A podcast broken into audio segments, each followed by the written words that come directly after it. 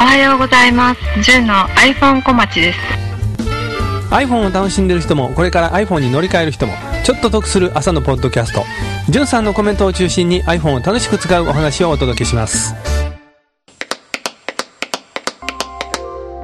iPhone で App Store のアプリを立ち上げて Apple からのおすすめアプリのところを見てましたらコードトラッカーというアプリが出てましたので話題にしてみたいんですが、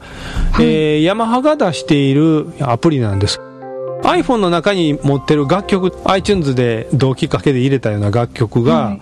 このアプリを通すことでコードが全部分かるようになるんですよ曲のコード進行をで今すまごいですねええ今までやった大好きな曲でも音楽が分かる人だったら聴いて自分でコード分かる人もいるかもしれないけど、はいそうでなかったら譜面買ってくるとかそういう方法しかなかったのが、もう好きな曲を今すぐコード知りたいんだからこれですぐにアプリで表示できるというね。で3分ぐらいの曲を今やってみたら私の iPhone7 プラスで1分もかからないうちに処理できましたねそうですね。ええ私もちょっとやってみたんですけはいど。はいはいこのアプリ自体はあのギターを弾くための方へ向けてっていうことで紹介されてたんですが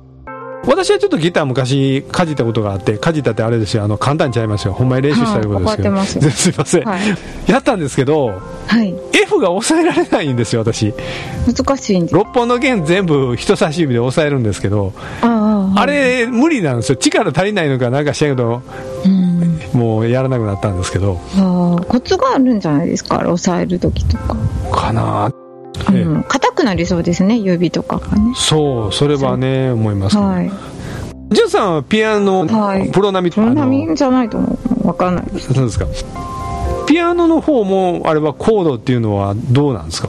コードあります、ええありますかで、やっぱこのコードは難しいところってあるんでしょうないと思う。えないんですかなんかめっちゃくちゃ遠いところのキー押さないといけないとかそうあ、そそんんなもんななんか抑えられないコードとかないと思います。あそうですかはい。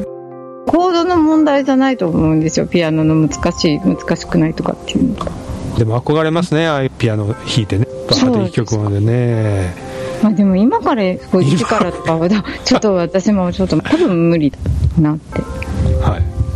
自分がね、今からこの、はいあの今までやってきたのを一からって思うと、ちょっあとあ無はい理。はいはいはい抑えるとか、ピアノの場合は口で表現ができないですね。口でっていうか言葉で表現がしづらいんですけど。はいはいギターじゃなくてウクレレも練習したいな思って一瞬やりかけたんですけどやっぱりやめたんですあよあ流行っねてますよウね。クレレこの何年かずっとね 何人かに一人は習ってますよね。何ですか何かに一人で何人かに一人ぐ、はい一人、まあなんか習ってるっていう人がいるっていうぐらいのウクレ,、はいウクレレ人口ウのク増レレえ具合です。はいどっちかっていうと南国のイメージそうですねねあ。あとはハワイブームとかね。ねお花見の時にギターを弾いたら多分怒られるかもしれないけどこの間マグネットの二次会でお花見をしたんですよねはい。えーよかったですね。ねあの時じゅんさんも参加いただきまして、はねい。お花見すごい夜桜なんて、ちょっとなかなか最近見てなかったんですそようねで。すよね、えー強かったですよね、あの日は。はい私も久しぶりにギターを出してコードについて学んでみたいと思います。それでは、いってらっしゃい。